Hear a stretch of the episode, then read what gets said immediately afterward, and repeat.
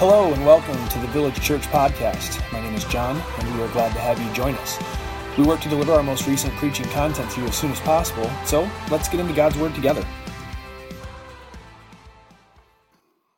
If you have a Bible, you may find your way to Proverbs chapter 28. We have sung, we have prayed, and now we come to the preaching of God's Word. There's no other authority. I'm not sure what authority you may be submitting to in your life, but the only authority that exists is God and His Word. I pray that you know Christ as Savior. If you do not, I would love to talk with you. As I, as I, as I talk this morning, if questions are stirring in you, write them down. I'd love to talk with you afterwards, but we would love to be used of God in your life if He is stirring you with questions about salvation and faith and knowing Jesus. Proverbs chapter 28, verse 13. Find your way there and just hold your spot, and we'll get into the word in just a moment.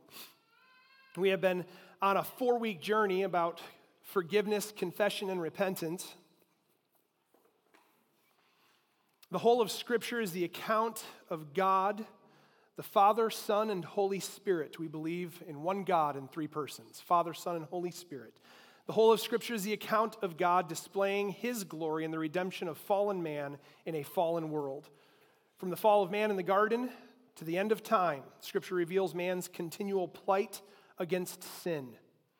Every one of us, every person in the room, every person that you know, every person that has ever been, and every person that ever will be, from the creation of man and time to the end of time, has been infected and affected and plagued with sin. The struggle has always, always has, and always will include our need for forgiveness. If we need forgiveness, then we need to confess sin. If we need to confess sin, then we need to walk in repentance. One of the messages that John the Baptist preached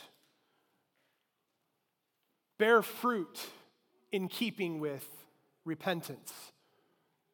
God's people are called to repentance. We talked about these three things forgiveness, confession, and repentance all being linked, but not all being the same. Terms that perhaps in the world we confuse and think of as one term, but we have looked over the past four weeks and concluding today at the distinction between our need for forgiveness from God our need for forgiveness from and for man, how we go about seeking forgiveness through the confession of sin, and today, repentance, how we live out our confession of sin. I have heard several testimonies over the past couple of weeks of what God has been doing through the preaching of His word in the area of forgiveness and repentance and confession in the lives of people. We are amiss if we don't talk about repentance specifically. Because if you thought that just the confessing of your sin, remember we talked about needing forgiveness from God because of original sin. Man is sinful because Adam sinned in the garden, violated God's command, and sin came to all men because all have sinned. We are all violators of God's command. So, as we've talked about and defined our way through this, sin is any violation of God's law. We have summed up God's law because Scripture sums up God's law in these two ways love God with all your heart, mind, soul, and strength, Jesus says, and love your neighbor as yourself. Simply, love God and love people in light of God. Sin is any violation of God's law, so when we do not love God or we do not love people, we are in violation of God's command. We also explored the Bible says that sin is not only doing wrong things, it is not doing correct things or right things. Those who know the good they are to do and do not do it sin. So it's not just that we do bad things, like there's a lot of good people in the room. I, I trust that most people are just good. You may not do bad things, but do you do the good thing you know you're supposed to do? When you don't, the Word of God comes to us and says, you're in violation of my word. You're violating my commands. We dealt with what sin is. We dealt with what forgiveness is. We are in need of forgiveness because of sin. Sin because we have violated God's law. and sin because we have sinned against man. We are sinners. We sin against God and we sin against one another. So we need forgiveness from God. He sets us free from that original sin, but then we're plagued with sin still in this life as we sin against other people. We need forgiveness from God because of original sin. We need forgiveness from one another because we sin against one another. Forgiveness, being set free or setting someone else free from a wrong committed or a debt owed. Last week we dealt with confession. In confession, you are responsible to acknowledge your guilt. You are guilty and you must acknowledge that. You must approach or go to the one you've sinned against. It's not just a, well, I've, I've, I've, I've handled all that in my heart. No, no, no. You have to go the Bible says whether you sin against or someone sins against you, we are to go and we are to approach those that we have sinned against or have sinned against us, and we are to admit with words what we have done. Forgive me, I have sinned against you in this way. Please forgive me of this sin. if we stop there, we've learned a lot, but we're not putting it into action. So today, repentance. Simple definition repentance. We realize our sin, we deal with forgiveness, we handle confession, repentance, the turning of our heart, mind, and body. Whoa. It's gonna get deep. Welcome to the Village Church. The turning of our heart, mind, and body away from sin and to God through faith in Jesus Christ. We turn away from sin. It's not just, I'm sorry I did this, I'll probably do it again. No, no, we, we turn away from doing it again. I'm going to put myself into a position we're going to look at this morning. I'm going to put myself into a position to not do that again, to repent, to turn away from your heart, your mind, your body, away from sin and to God through faith in Christ. Through faith in Christ is an important thing because if I just tell you or teach you to turn your heart, mind, and body away from sin, I can slip into moralism really quick. And you don't want to sit under a preacher who preaches moralism. You can find that anywhere. You want to sit under a preacher who preaches the Word of God, which convicts us of sin and holds us to a standard that is not our own. I'm not holding you to my convictions. I am trying to draw out from God's Word what He holds us to. We turn away our heart, our mind, our body from sin through faith in Christ. That is the only way for a person to live a godly life and be saved. Everything else is just well intentioned moralism, and that will not save your soul. Repentance. God calls his people to repentance. I have two points for you this morning, so now you think it's going to be a short sermon. We have two points to consider. One, God calls his people to repentance. Repentance is not an optional thing. It's not a, well, I'll learn about it and get there at some point in time. No, no, no. God calls his people to repentance. I've talked with various friends this past week, and I actually, I'm thankful for the work of God in my life through his word. But I'm going to tell you right now, we have got to start preaching repentance much more than churches are preaching it. You're going to hear repentance out of my mouth more than you've ever heard it because we're not preaching it. But in salvation through faith in Jesus Christ, there must be a turning away from and towards something. And we're not preaching repentance loud enough. You're like, Pastor, I hear you say repentance all the time. Well, now when I say it, you're going to have more context for it because we're going to learn through God's word what repentance is. And first of all, repentance is something that God calls his people to. Repentance also is something we are responsible for. What am I supposed to do? I, I you know, see if God's got it all worked out, what do I do? Just, just coast, right? God's already, I'm saved, I'm good. No, no, no, you're responsible. You are saved and you are justified. Praise God. But you are responsible. We've talked about this a lot in the past. We are responsible.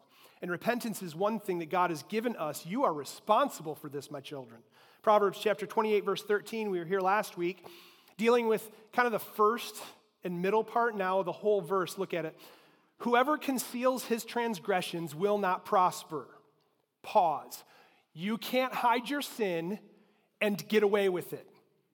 You may get away with it for a time. Anybody remember getting away with sin for a certain length of time? My hand is up because I remember, right? And you conceal it because you really don't want anyone to know that you're an absolute disaster.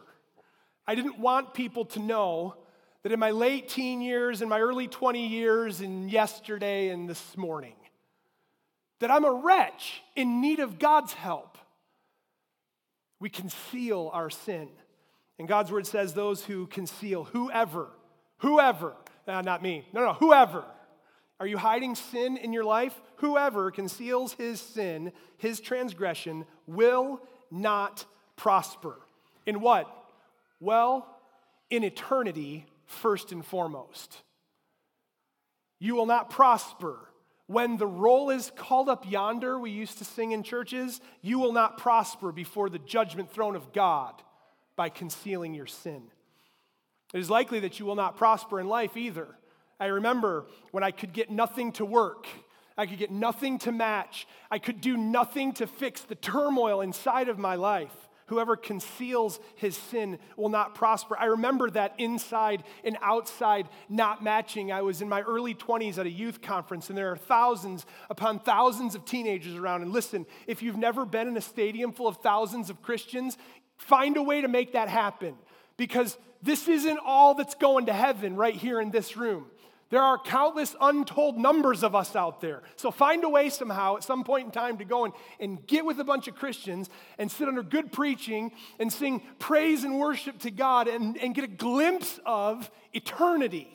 This is a small glimpse here. Get a grander. I can remember I was sitting at this convention as a, as a youth worker. As a youth worker, oh, it's okay, Timmy. We'll figure it out, bud, right? I'm like one of the leaders on the thing. And all of a sudden, they're doing some play or some such thing that's emotionally manipulated because that's what happens at some of those things. And, and they said something that punched me, that pierced. The Word of God says, pierced to the heart. And this character and this thing on the stage, this is all I remember. I'm a mess because what you see on the outside doesn't match what's on the inside. And the whole world stopped for me. like it was just me, and I'm like, that's me. Everything everybody sees, it doesn't match anything on the inside. God calls his people to repentance. We are responsible in repenting. Whoever conceals his transgression will not prosper. I recognized in that moment the lack of prospering in my life. Well, Pastor, did you confess your sin and all of a sudden you started to prosper? No, I got my life right with God and it got harder. Because when we dig into our faith in this life, we are bound for trouble. We are sojourners. We are wanderers. We are strangers. We are exiles. This is not our home. But I stopped concealing sin. And listen to me if you're concealing sin, you know the late night hours that you stare into the void and you're not prospering. You know those, you know those moments. Be set free from them. Look, but he who confesses and forsakes them will obtain mercy. He who confesses, we dealt with this last week, I'm guilty. I'm a sinner. I have sinned. I have to acknowledge my guilt. I have to go to God. Father, I am guilty of violating your word. I am a sinner. I am seeking forgiveness for you because I have sinned against you in this way. Remember the verses from last week? God says to Israel and to Judah and to his people of old, just acknowledge your guilt that you've rebelled from me, that you have not obeyed my word. We must do this. God, forgive me, I have sinned. Confess your sin, but don't stop at confessing. Forsake it. I administer vows of marriage to people. I'm working with a young couple that's getting married later this year, and we were talking about the vows the other day, and i'm just mindful in this moment when I when I stand before a, a, group of gathered witnesses with a bride and a groom, and I read these vows. One of the lines in the vows is, "Do you pledge that you will forsake all others and pledge yourself only unto for the rest of your life until by death you part?" And then, and then this man and this woman will stand there, and in this moment, they are so ready and so prepared, and I will. And every, everybody just, woo! But how quickly do we forsake? And we forsake the wrong things. Forsake your sin. It's not just confess it. It's not just admit that you've done it. It's not just acknowledge your guilt and approach the one that you've confessed sinning against to. It is forsaking. I am done with that. We watch people forsake things all the time in this life. Unfortunately, we watch husbands and wives forsake their vows to one another. They violate their vows of marriage and that it ends in a dreadful divorce. This is the way of the world, and it's rampant in the church, and it must not be. And if we began forsaking sin, we would start seeing the end of forsaking one another. He who confesses and forsakes transgressions, it's there earlier in the verse. The subject is transgressions. Whoever conceals them will not prosper. Whoever confesses them and forsakes them will obtain mercy. Israel and Judah, those ancient examples, our Christian heritage. I would encourage you, read sometimes. Read the Kings and the Chronicles. Read Jeremiah. Read Ezekiel. Read all of those small prophets. They're like, I don't really understand what there is to learn from this. What there is to learn from that is a people forsaking God and a God telling them how to be right with Him. It's a great lesson for us, and they are, they are our Christian heritage. Israel and Judah did not want to go into exile, but they have sinned. They have wandered. God said to them, Do not turn to the right or to the left. Do not stray from the word that I'm giving you this day. Walk in it. And they did not. And because of that, the judgment of God was coming upon them, and they did not want to go into exile. But Israel is carried off by Assyria, and Judah is carried off by Babylon. In this once glorious, magnificent, drawn out of bondage across the Red Sea and through the wilderness and into the promised land, all of a sudden they have forsaken their God. They have set up idols, and God's judgment comes upon them and he will send them into exile. And they don't want to go to exile. And the word of God comes to them over and over at one point through the prophet Ezekiel. And he says to them, Repent and turn away from your idols and turn away from all your abominations. Through Ezekiel again, repent and turn from all your transgressions, lest iniquity be your ruin. Your sin will destroy you. Sin is destructive. Oh, Pastor, I have faith in Jesus that your sin will destroy you in this life, even with the hope of Jesus in eternity. But if you are living an unrepentant life, have you truly, through faith in Jesus Christ, been redeemed from your sin? God said to Solomon, Second Chronicles chapter 7 verse 14 and oh how we love to misuse this in our country in our day. God said to Solomon, "If my people who are called by my name will humble themselves and pray and seek my face and turn from their wicked ways, then I will hear from heaven, forgive their sin, and heal their land. Israel was given stipulations do you understand? It wasn't just, oh, Father, we have sinned. That's great. Humble yourself before me. Seek me and be done with your sin. Turn away from it. And what did they do? Over and over, perpetually, they went right back to their sin. Why? Because they were not forsaking their sin and they could not conceal and prosper with transgression. Repentance is among the loudest message that is preached from Genesis through the end of Revelation. All throughout Revelation, repent, repent, repent. They wouldn't repent. They refused to repent. Do you understand? The day is coming. We, we love when calamities and disaster come upon the world because we think that through calamity, certainly people will repent and turn to God. No, Revelation shows us that at the end of time, when the chiefest and greatest of calamities comes on man, they will harden their heart to God and not repent. Calamity is doing nothing to draw us closer to God. Calamity is only revealing the further hardening of our heart. It's the loudest message through all of Scripture. Maybe you've never considered John the Baptist's first words when he comes into the world as the forerunner to Jesus Christ, as a voice of one crying in the wilderness, make straight a path for the Lord. And what does he say? Repent, for the kingdom of heaven is at hand.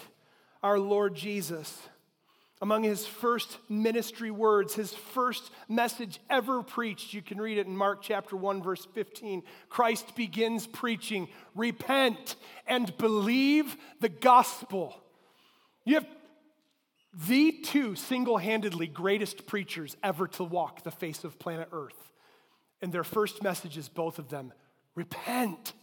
Repent. The kingdom of God is near. Repent and believe the gospel. If not that, all of a sudden Christ is dead, buried, alive, witnessed by hundreds of people, ascended into heaven.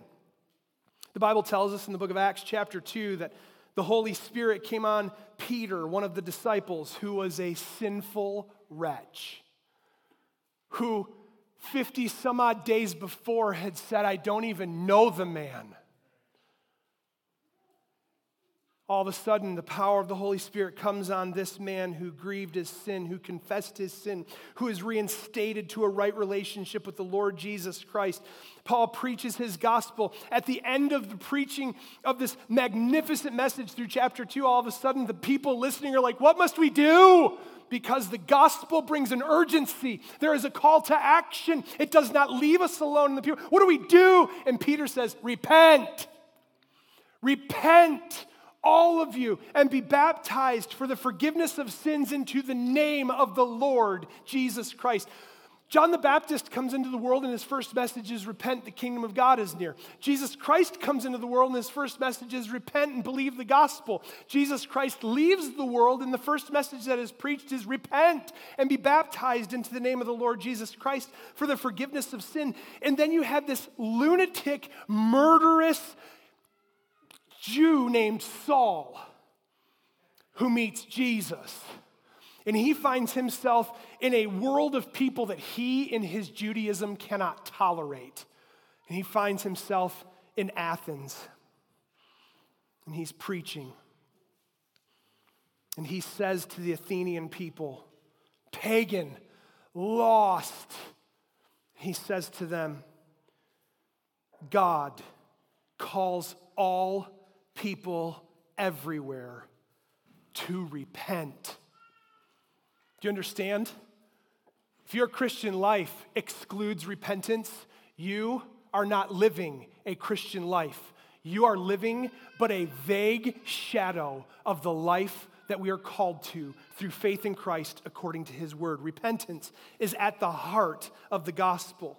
The great work accomplished by Jesus Christ, forgiveness from God through faith in him, repentance is at the heart of that. Acts chapter 20, verses 19 and 21.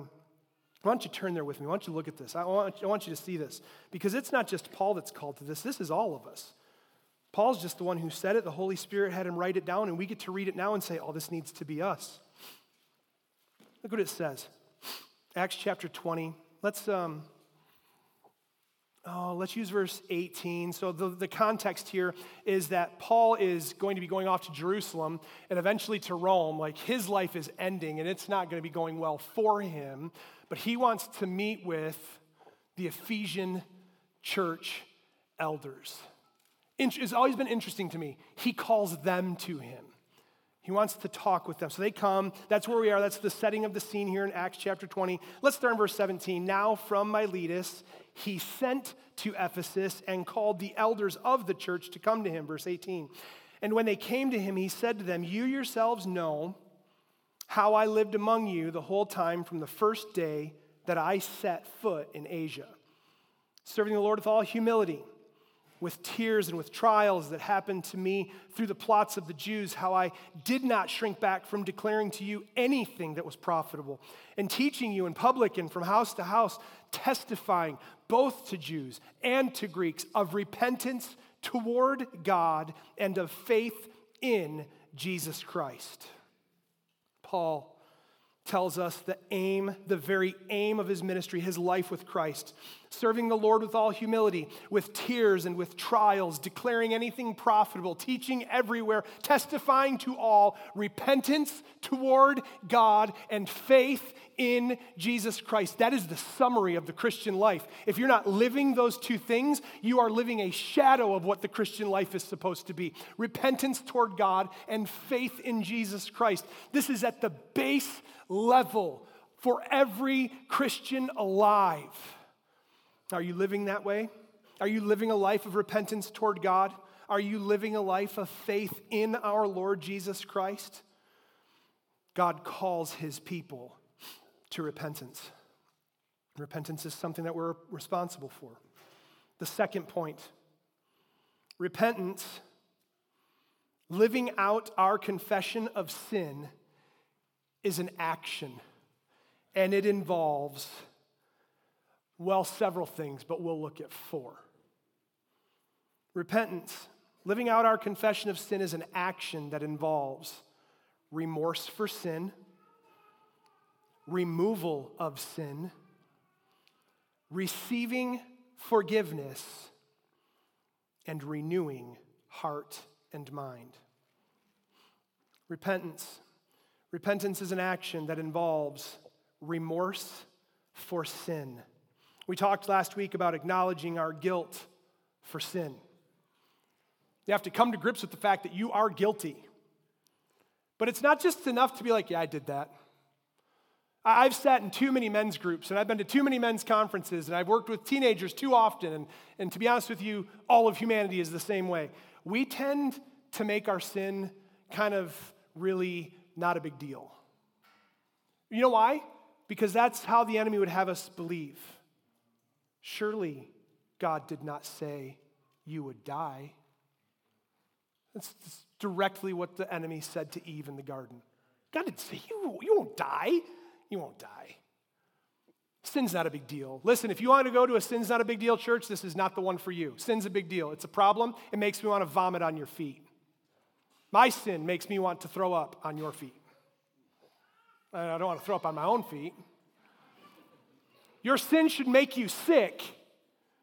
There must be remorse for sin. We talked about this last week, but I need you to understand the difference in guilt and remorse. Guilt is the recognition of what you have done, remorse is what is attached to, I cannot believe that I've done this the story of Martin Luther. You can learn about this if you'd like to, but he's an Augustinian monk, right, in the Catholic faith because because God was stirring something really good in the heart of man to say, wait a minute, Roman Catholicism is not right. We're not justified by all of these things and all of that stuff. And what is this? So he's a monk, and the Spirit of God is calling him, and you can read about this. He begins confessing his sin, and it was heard in the, in the monastery, the place where they lived. He could be found in his room. Forgive me, God, forgive me, forgive me, I've sinned. And he would come and I need to repent. We know, Martin, you need to confess your sin again. He would spend hours confessing sin. I'm a sinner. Forgive me. I have sinned. Forgive me. Forgive me. I've over and over. And he would leave one day and come right back the next day. And they're like, Martin, what's wrong with you? And finally, a Christian gets a hold of him and says, Martin, you're forgiven. It's time to be done with the remorse now. He could not get over what his sin had caused between him and a holy God, the separation that had happened. This happens with us. We feel this with us, husbands and wives, children and parents. You sin against one another, and all of a sudden there's this, this friction, and nobody knows why. It's because something is in the way and it leads to remorse. We must be sorry for our sin, not just acknowledge that we're guilty. I, I did do that. I did that. How many times? I did that. Wipe the smirk off your face. You violated God's command. Why are you happy? We read James' words last week weep, be wretched, wail and mourn. Remorse, genuine sorrow for violating God's command, the wrong committed against God and man. You know what this looks like? Just to give you an illustration of what remorse looks like. You know what this looks like? In Jonah chapter 3, verse 6, when the king heard the word that Jonah was preaching, the king called for every person in the city of Nineveh, which I think this, the book of Jonah reveals was like 120,000 people, called for every person from the greatest to the small to sit in the dust of the earth with sackcloth and to weep and to repent in the dust of the earth. We don't understand sackcloth. Perhaps we should. Perhaps we should come in here some Sunday and see people sitting in dust and sackcloth. That irritating. I am lamenting my sin, and this irritation is a reminder that my sin is a problem. Remorse of sin is envisioned in the Ninevites sitting in sackcloth and ashes.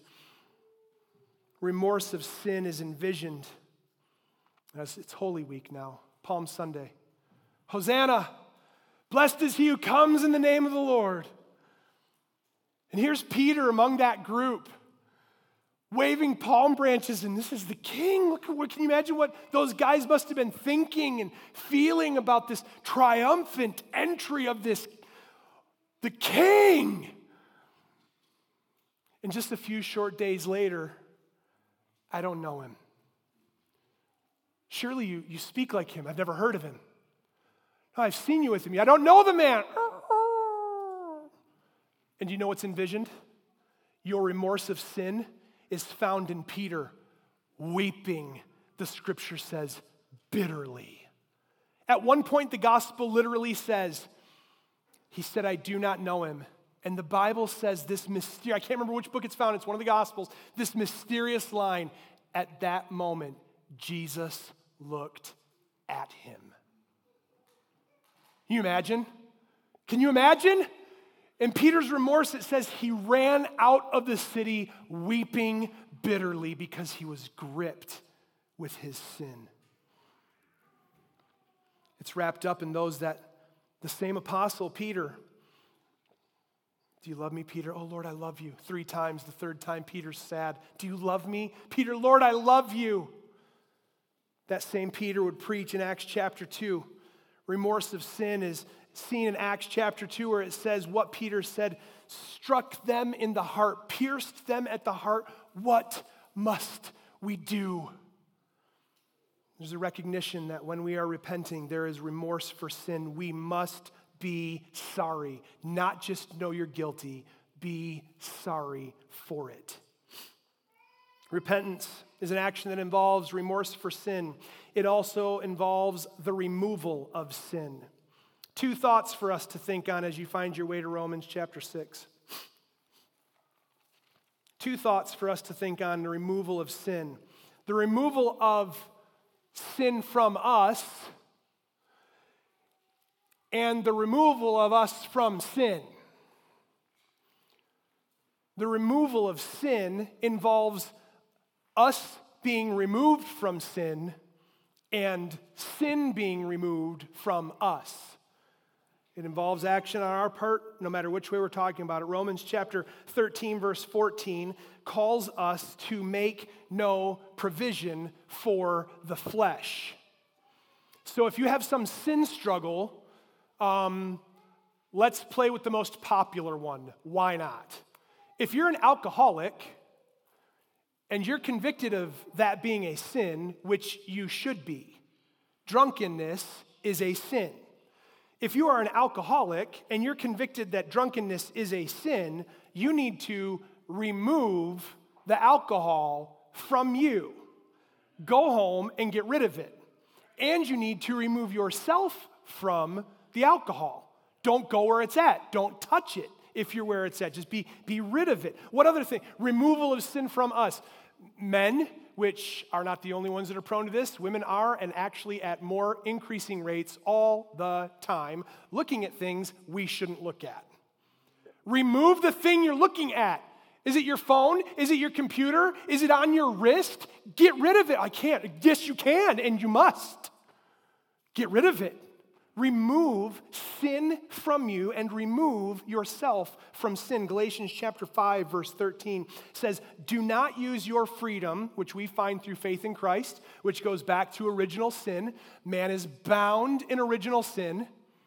And through faith in Christ, the confession of sin, repentance of sin, man is freed from that bondage before God. And then comes the challenge of ongoing sin because we're still in this body of death. Galatians says, Do not use your freedom for the flesh. Man, do I remember the days. Boy, do I remember justifying my sin and thinking, I'm saved. It's okay. No, it's not. It's detestable. You're a hypocrite and you're probably not saved. Okay, ouch.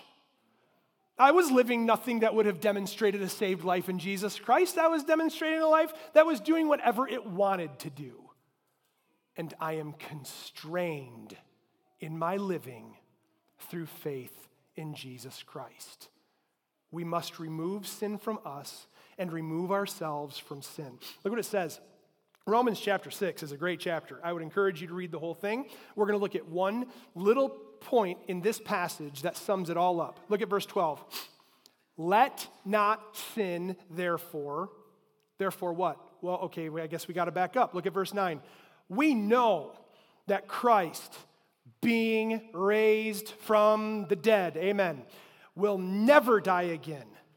Death no longer has dominion over him, for death for the death he died, he died to sin once for all, but the life he lives, he lives to God. So you also must consider yourselves dead to sin and alive to God in Jesus Christ. Let not sin, therefore, reign in your mortal body to make you obey its passions. Verse 13 Do not present your members to sin as instruments for unrighteousness but present yourselves to God as those who have been brought from death to life, and your members to God as instruments for righteousness. You remove sin from your life and you remove yourself from sin. Single people, are you in a toxic live in relationship? Young people that live in your parents' home, are you trying to toxically get away with whatever you can get away with as long as you're not with your family? Husbands, are you being honest with your wife about where you go and what you do? Wives, are you being honest about where you go and what you do to your husbands? Are you offering yourselves to sin? What's on your television? Holy smokes, conviction in my own house. What's on your TV? Oh, here we go. This is where the pastor gets lunatic again and tells us to get rid of social media, cancel Netflix, cancel Disney. I'm not telling you to do anything, but I'm asking you what's on your TV? What are you injecting into the life of your mind and your family? Well, it's innocent. Is it? Nothing is innocent. The world's ruined by sin. Man, isn't it easy? Just, I'm going to just check out for a while. That in and of itself is sin. What do you mean check out? You're not living an abundant life if you're checking out from something. What are you doing? Don't offer. You're like, well, Pastor, I'm just checking out. You're being idle. And the Bible says, don't be idle. God's people are not idle. Oh, boy. Remove sin from your life and remove yourself from sin. Guys that are going to show up tomorrow at work and talk as though you weren't in church today, don't show up to that conversation tomorrow. Don't show up and laugh about the stuff you laugh about and say the stuff you say after sitting here this morning and hearing what God calls you to. You're a hypocrite to do that.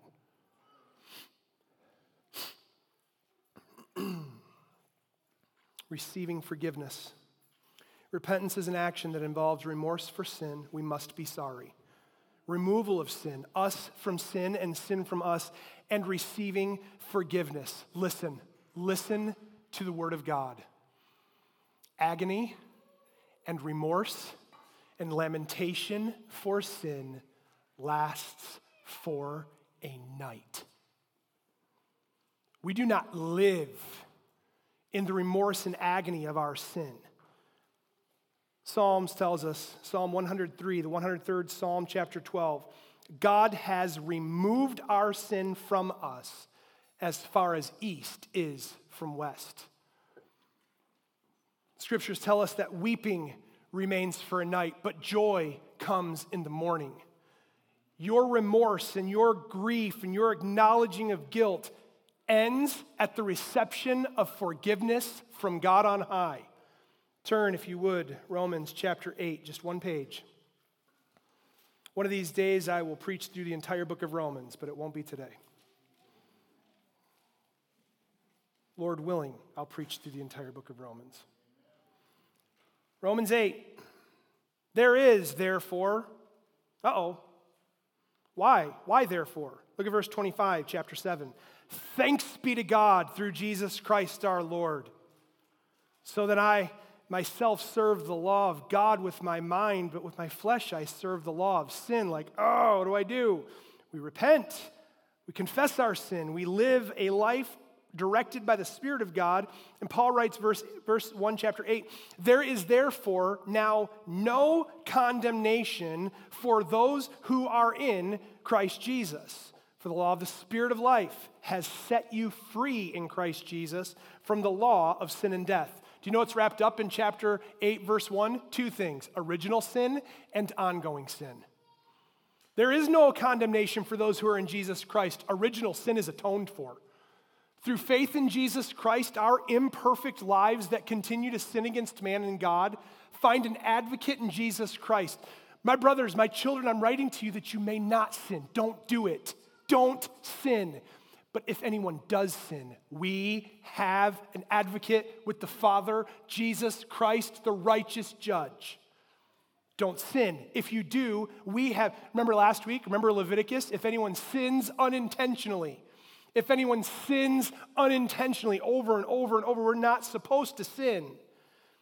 Through faith in Jesus Christ, there is no condemnation for those who are in Christ. This means when you come to the recognition of your sin, when you acknowledge your guilt of sin, when you approach the one you've sinned against, when you admit with words how you have sinned against them, when you have remorse for your sin, when you remove sin from you, you receive forgiveness, and we're done with the remorse and the grief of our sin. Anybody ever walk in the regret of what you've done that wasn't godly? I'll put my hand up for, yeah, right, exactly, every one of us. Man, I remember walking around in this life with this, like, I've talked about Christian Pilgrim from Pilgrim's Progress before, and he's got this pack on his back, and he gets set free, and it's like, it's like, I, well, now I have to have a new identity in Jesus. I don't know who I am. I'm gonna put this back on. It's more comfortable. I know who I am when I wear this. No, no. Be done with that. Don't grieve anymore. Don't walk around, I'm such a, uh, don't, don't pull Martin Luther. I'm a sinner, I'm a sinner, I've sinned, I've sinned, forgive me, I've sinned. Yes, confess your sin, absolutely. Receive forgiveness. Christ died to bring peace to your troubled soul. Receive forgiveness. Repentance is an action that involves remorse for sin, removal of sin, receiving forgiveness. Turn with me to Colossians chapter 3. I was talking to a young man before church, one of the young hearts in the room, who was so excited to show me a brand new Bible. And he pointed out at the start of the, the books, it talks about who wrote it and all this stuff and he just so happened to open up to the book of Colossians. And, and I, hey, hold your spot. We're going to be there in a little while. I hope that you're getting God's word into the hands of young people. Like, take Bibles off that table and give them to people. Get the Bible into people's hands. Repentance. Living out our confession of sin is an action that involves remorse for sin, removal of sin, receiving forgiveness, and renewing our heart and mind. Do you want to know how to remove sin from your life? Renew your mind. Don't think about what you used to think about. And when you think about it, pray that God would help you to not think about it. When you're tempted to go there, call out to a brother or sister and say, I'm, I'm, I'm, I'm fighting this temptation. Remember last week? Confess your struggle and your temptation. Admit it, get help, find help, find accountability. Renewing your heart and mind, fill your life with the good things of God. Colossians 3. Read these few verses with me, uh, verses 1 through 4. Look what it says. If then you have been raised with Christ, seek the things that are above where Christ is, seated at the right hand of God. Set your minds on things that are above, not on earthly things. For you have died, and your life is hidden with Christ in God.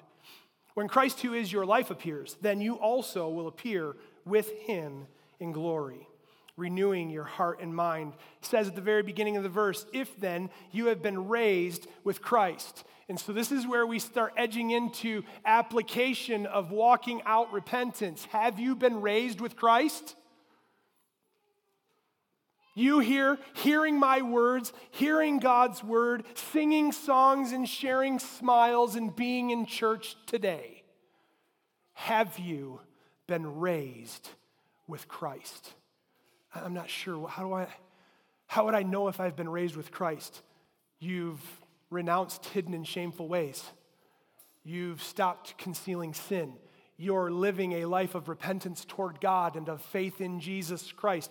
You are striving according to God's word to be what God calls you to. You have said, God, I have sinned against you. Forgive me, Father, for sinning against you. I believe that you sent Jesus Christ to die for me. I believe that Jesus Christ was raised from the dead for me. I believe that you have justified my life on the basis of nothing but faith in the work of Jesus Christ. If that's you, you have been raised with Christ. Have you been raised with Christ? Are you living a life of repentance toward God and faith in Christ? If the answer is no, then where you sit right now, turn your heart in repentance toward God. Father, I have sinned against you. For all who call on him, I can't do that. Yes, you can. And all who call on him will be saved and none who call on him will be put to shame. Have you been raised with Christ? Yes? Okay. I had to literally write this out. I was sharing it with some guys in a text message this past week. I'm like, wow, thanks, Lord, for helping me with the sermon. Yeah, I, I, I have been raised. Good, then look what it says Seek the things that are above, where Christ is seated at the right hand of God. Are you raised with Christ? Yes, I am. Excellent. Then seek the things that are above. Make sure that your mind is focused on godly things, not on the world around you, not on the imperfection of your spouse or the imperfection of your children or the imperfection of yourself. Not on the trouble of going to work, not on how you're going to pay the next bill, not on what's going to happen with Ukraine or what's going to happen with all this stuff that, ooh, they're, they're going to make they're going to make an abomination to man. A legal orientation for someone's sexual preference. Somebody this week was really concerned that that's going to happen, and they were moved to think that God's not in control. God's in control. And stop setting your mind on the things that are on the earth. Set your mind. Don't worry about, I don't know what we're going to do about this president. I don't like this guy. I do like this guy. I don't want anything to go, I don't want him to go anywhere. I don't know what we're going to do about that election. I don't know what we're going to do about it. You're a wreck. Stop it. Stop. Have you been raised with Christ? Set your mind on the things of Christ. Look what it says where he is seated. Do you understand the call here, the appeal here of this is not my home? I am not remaining in this cesspool of sin, and God, the righteous judge, will end it all. Yeah, I, I, think I, I think I am seeking the things of God. Then I want to encourage you instead of causing you to feel like you're not doing that carry on. I think I, I think I am thinking on godly things. Persevere in that. Cling tightly. Endure in thinking about things above where Christ is seated. I'm no, I'm not thinking on I'm not thinking on things that are above. Set your mind on things that are above, not on things of the earth. Why? Why would I do that? Why would I set my mind? Look at what it says. For you have died. Raised with Christ, you have died, and your life is hidden with Christ in God. This is not the end. This world is not our home. We're just passing through. Our life is preserved eternally through faith in Jesus Christ. It's hidden, awaiting the day of redemption where God will return and call us home. We are hidden, and look what it says. When Christ, who is your life, I love that song we sing, I was thinking about earlier, Christ our hope in life and death. Whether we live or we die, Christ is our hope. When Christ, your life appears, then you also will appear with him in glory. Live according to having been raised with Christ, seeking the things of Christ, with your mind on Christ. This is how. This is how a redeemed people lives out having confessed sin, having received forgiveness, living a life of repentance toward God and of faith in Jesus Christ. Throughout time, man has struggled and will until God returns with sin, has always needed confession, forgiveness, repentance. Throughout all of that time, God has continually, Pastor, I just don't think that God would listen if I called out confessing my sin, repenting of sin. That's all God's ever done with mankind. From the beginning to the end in all of Scripture, revealing God's glory in the redemption of fallen man, his continual words to his people have been return to me. Repent. Return to me. Acts chapter 3, verse 19 repent and turn back, that your sins may be blotted out, that times of refreshing may come from the presence of the Lord. We're going to share in the Lord's Supper this morning. If you're not sure if you should take the Lord's Supper, then I would, I would advise you to not.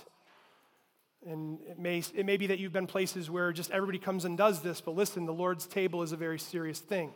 And if you're here this morning and you think, I don't know if I should, I don't know if I should approach the table of the Lord, then, then perhaps you shouldn't.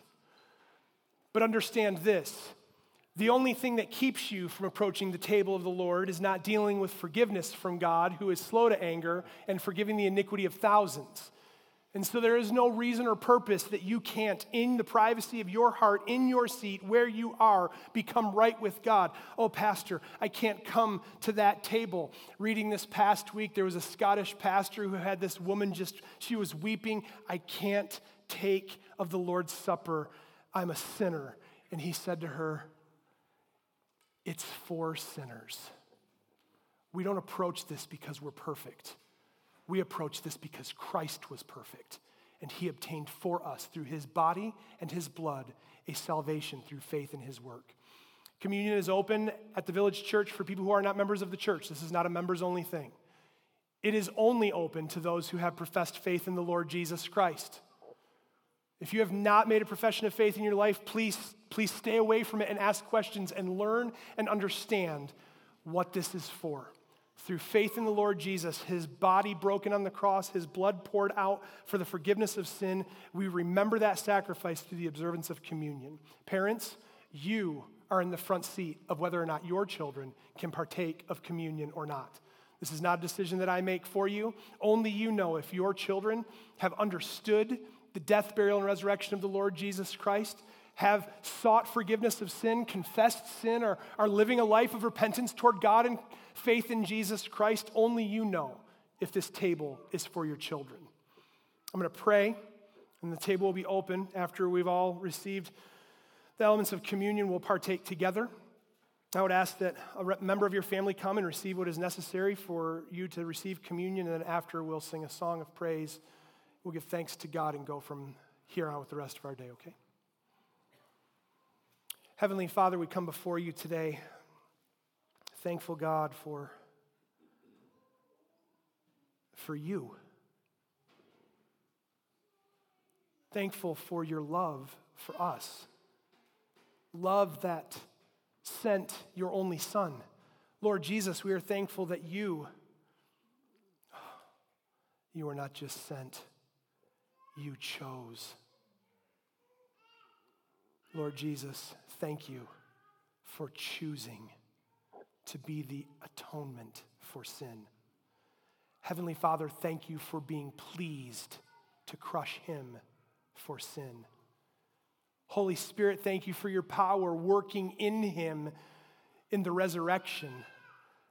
Our God, Father, Son, and Holy Spirit, thank you for the great work that you have done in redeeming fallen man. Father, we approach this moment of worship soberly, recognizing, Father, that we must be right with you or we will be drinking condemnation unto ourselves. Father, I pray for every heart in the room, those who are doing business with you in their heart, being made right in this moment. Father, those who are being drawn by the power of your Spirit to faith in Christ. I pray that this moment will honor you as a moment of worship in the life of our church and in our lives.